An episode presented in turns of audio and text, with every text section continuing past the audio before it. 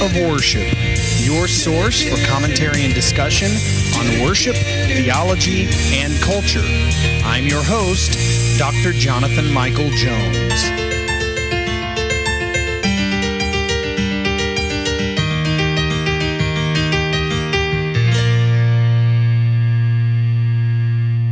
And welcome to the Active Worship Podcast. This is Dr. Jonathan Michael Jones. Great to be with you today. Thank you for listening as we are continuing through the Psalm Project. And here we are in Psalm 82, another Psalm of Asaph. The uh, next Psalm, Psalm 83, will be the last one of these that, that was penned by Asaph. And then we will move on to some Psalms by some other um, authors including uh, Korah, the sons of Korah, which we've already seen, but that will be Psalm 84. But here we are in Psalm 82. It is simply titled A Psalm of Asaph. It is very short, um, and it represents some difficult problems. I'll get into those, but let me read it first since it's so short. I'm going to read it first before giving any commentary at all. Here we go. God has taken this place in the divine council. In the midst of the gods, he holds judgment. How long will you judge unjustly and show partiality to the wicked? Give justice to the weak and to the fatherless. Maintain the right of the afflicted and the destitute. Rescue the weak and the needy. Deliver them from the hand of the wicked. They have neither knowledge nor understanding. They walk about in darkness. All the foundations of the earth are shaken. I said, You are gods, Son of the Most High, all of you. Nevertheless, like men, you shall die and fall like any prince. Arise, O God, judge the earth, for you shall inherit all nations.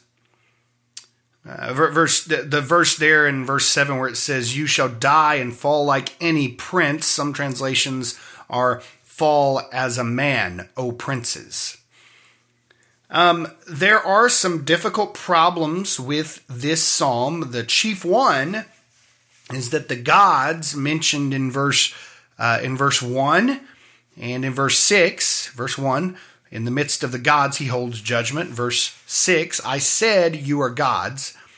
Um, so the mention of gods is the chief problem of this psalm. A number of scholars will take this as a reference to angelic powers or lesser spiritual beings who make up God's heavenly council.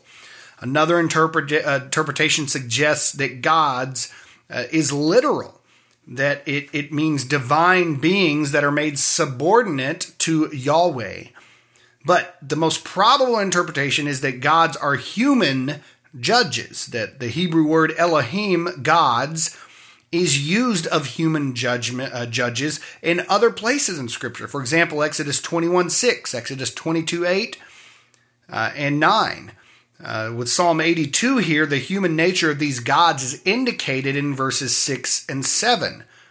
You shall die and you shall fall like any prince. And a rough paraphrase would be As judges, people may call you Lord, but you are as mortal as anyone else.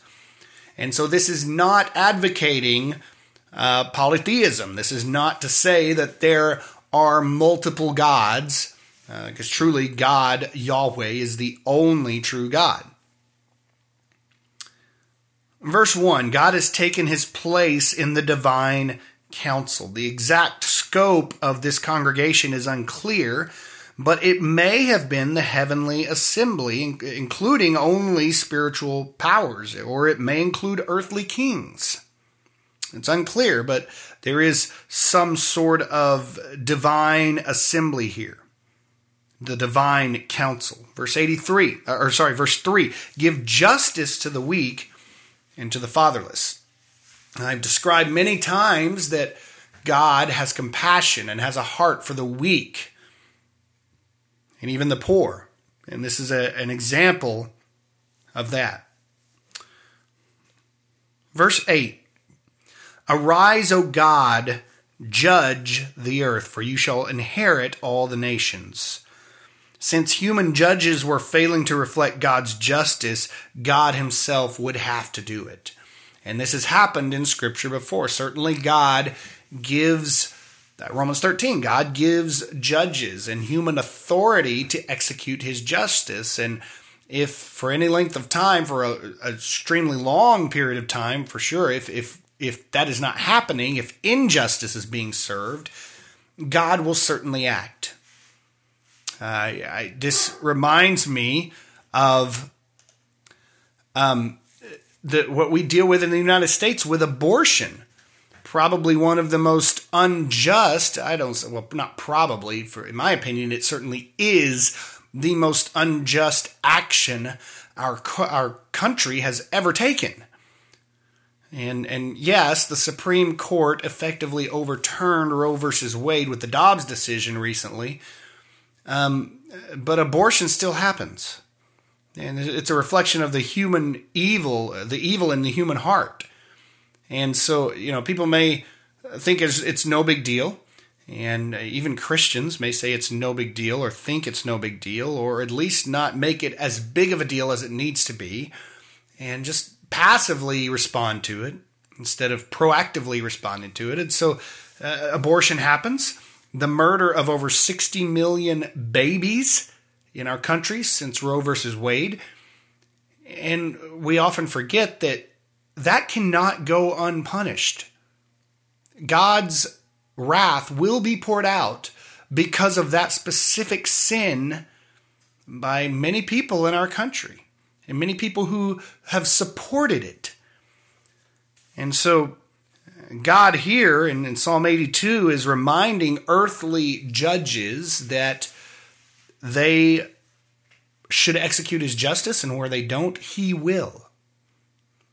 And if you didn't hear me clearly on that, God will discipline our country, the United States, for what we have done with abortion. There is no doubt in my mind uh, people will be judged for that heinous and terrible um, sin. Uh, in my opinion, and the, opinion of many others, a, an action that was even far greater than what happened in the Holocaust. And here we are in 2022. Well, it's 2022 now. It's going to be 2023 soon. But here we are, although Roe versus Wade was overturned, still murdering babies and still being okay with it and still being apathetic with it, even for Christians. God cannot let that go undisciplined and unpunished. Uh, a very short psalm. I've set it in a minor key. So here is Psalm 82. Thank you for listening today to the Active Worship Podcast. This is Dr. Jonathan Michael Jones.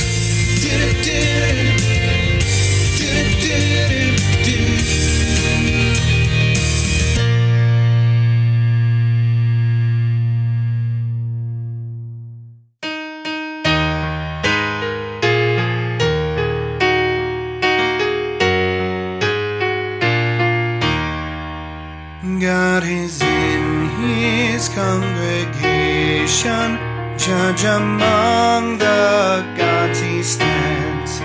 How long will you judge unjustly, favoring the wicked hands? Judge the needy and the orphan, and the poor distressed defend. Free the destitute them from the wicked's hand. There are they who have no knowledge, to perceive no effort make. They walk on in utter darkness, all of earth's foundations shake. God, you are, I have declared it. You are sons of the Most High, yet you fall like other princes, and as common men you'll die. Now, O God, arise, we pray you, and the earth to judgment call.